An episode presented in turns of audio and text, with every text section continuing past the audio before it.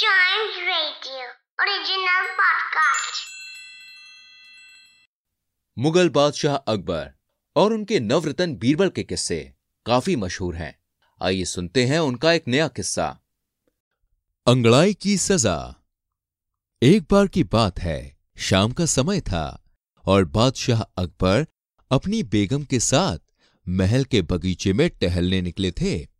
महल का बगीचा बहुत ही सुंदर था।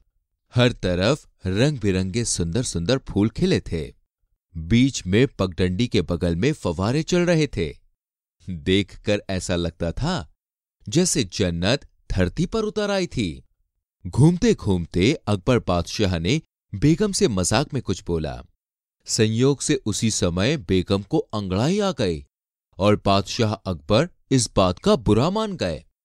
बादशाह मायूस होकर बोले अब आपका मन हमसे इतना ऊब गया है कि हमारे मज़ाक पर आपको अंगड़ाई आती है? बेगम घबरा गई और बोली गुस्ताखी माफ़ हो जहा पना। हमने अंगड़ाई इसलिए नहीं ली क्योंकि हम आपसे या आपके मज़ाक से उब रहे थे। हमें तो अंगड़ाई इसलिए आई क्योंकि कल रात हम ठीक से सो नहीं पाए और बस उसी की थकान अभी तक है। बादशाह अकबर को बेगम की बात कुछ रास नहीं आई और उनकी नाराज़गी बरकरार रही। अगले दिन सुबह का नाश्ता करने के लिए जब बादशाह बेगम के साथ बैठे तो गुमसुम ही रहे और बेगम से कुछ ना बोले।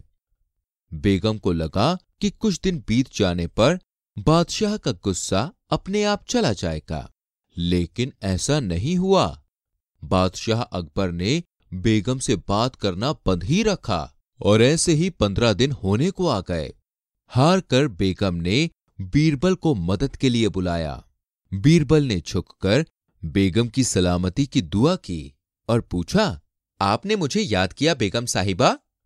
मायूस बेगम बोली कभी कभी छोटी सी बात का इतना बतंगड़ बन जाता है बीरबल कि कोई अंदाज़ा भी नहीं लगा सकता। बीरबल समझ गया कि मामला गड़बड़ है। उसने पूछा पर आप मुझे बिना चिंता की पूरी बात बताए बेगम साहिबा? मैं ज़रूर आपकी मदद करूँगा।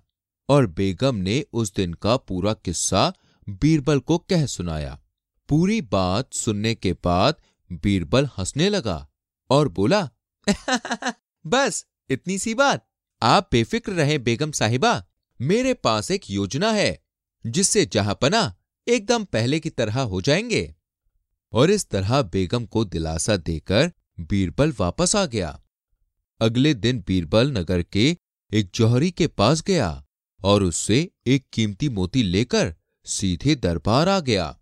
जब बादशाह अकबर ने बीरबल को इतनी देर से आता देखा तो वह बोले, क्या हुआ बीरबल?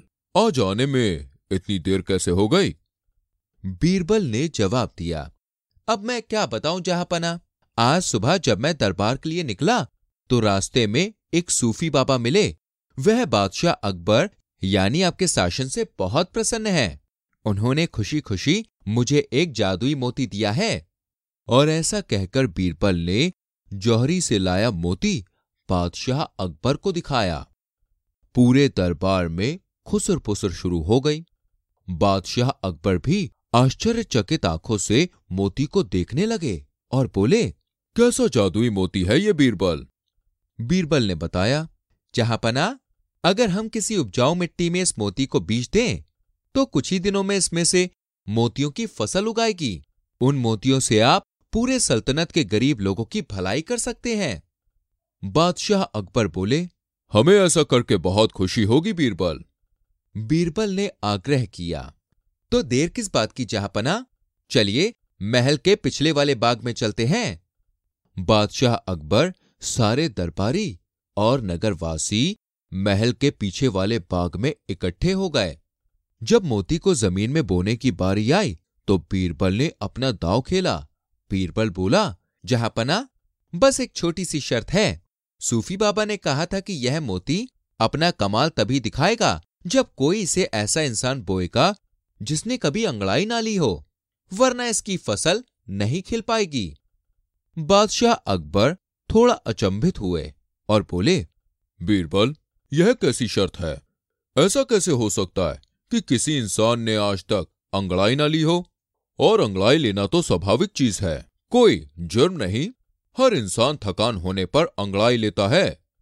तभी बीरबल ने अपना तर्क रखा अच्छा हुजूर, सच में अंगड़ाई लेना कोई जुर्म नहीं है? तो मैं ये बात जाकर बेगम को बता दूँ? बादशाह बीरबल का व्यंग समझ गए, और उस दिन महल वापस जाकर उन्होंने बेगम के साथ फिर से पहले की तरह सामान्य व्यवहार करना शुरू कर दिया। बेगम ने बीरबल को इस मदद के लिए बहुमूल्य मोतियों का हार भेंट किया।